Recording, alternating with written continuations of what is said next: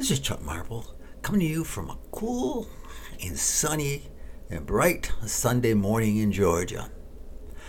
As I've said in the past in some of my podcasts, I am a Christ follower. Sometimes I use the word Christian, but I don't always like to use it because so many people use it so flippantly, and they really aren't following Jesus Christ and the things that he said and did in his ministry here. I'm going to talk a little bit about it because in the church that we're following, the pastor is doing a series on Nehemiah. Now, Nehemiah had been a big shot for a king, and the king granted him to go back to Jerusalem in Judah to rebuild it, and gave him a lot of resources to do so. It was really a revival. And in the middle of the chapters of Nehemiah, they talk about how the law that had been given to Moses and earlier and beyond was out there, and how the people reacted to it and how they needed to follow the law.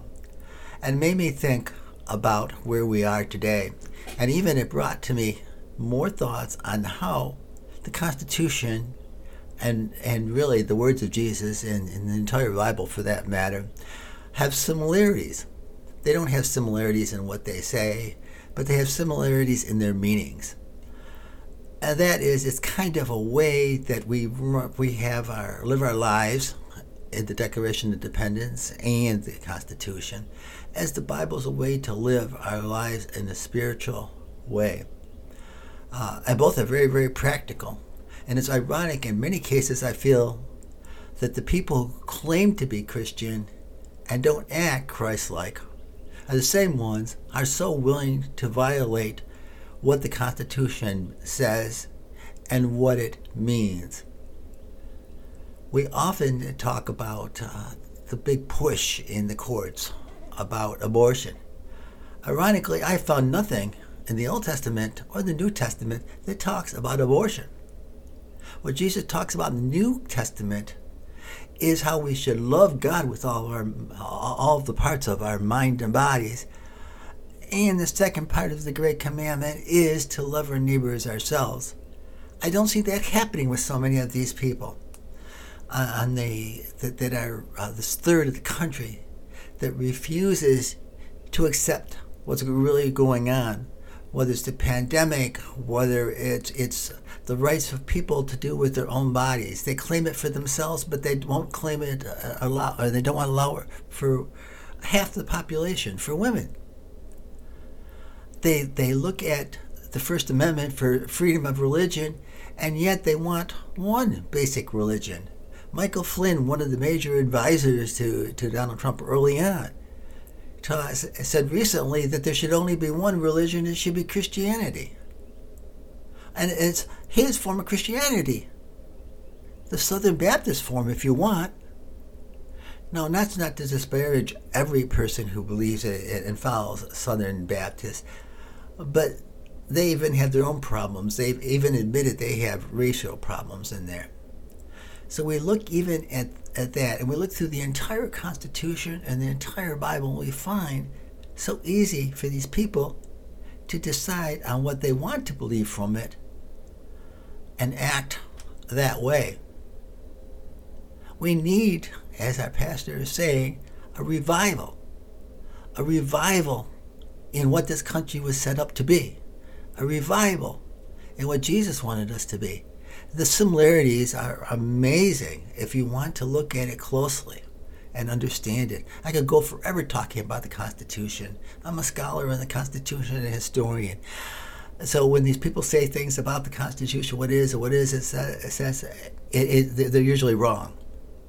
They're usually wrong. And when they're using the Bible for their own benefit, they're wrong. I mean, the former president clears out people in a very violent way so he can walk over to a church, hold the Bible up for a photo session, not talking about that church, not talking about what the Bible meant, but just a photo op. To me, that is sacrilegious. I know this is a little bit different than most of my podcasts, but I just felt we needed to look closer, that we need that, looking better at the Constitution, looking better at the ideals out there and how we can work on that. The ideal is that the Bible, and Jesus particularly put for us, are not easy to achieve. To be humble, to treat each other with love, even our enemies, it's hard to do. It's hard for me. To forgive people who accept the big lie and are willing to turn a democracy upside down to do so. But I have to. I have to love them because they, in their in soul was created by the Lord. But the same thing is they need to feel the same way towards us. We shouldn't be afraid to put a sign out how we feel on an issue for fear that we're going to get attacked, because many of those people are like that. They're violent. And we see such violence already in the country with the divisions. We need to come back to that feeling we had of unity after 9/11. That we have on Easter when we look at the risen Christ. Why are we in the spots we are? So just some things to think about. God bless you, and God bless this great nation, all its legitimate leaders. God lead us forward. Let's look at what put this country together. Was it perfect then? Were those people perfect? No, they weren't there, but they did well for the situation of the time.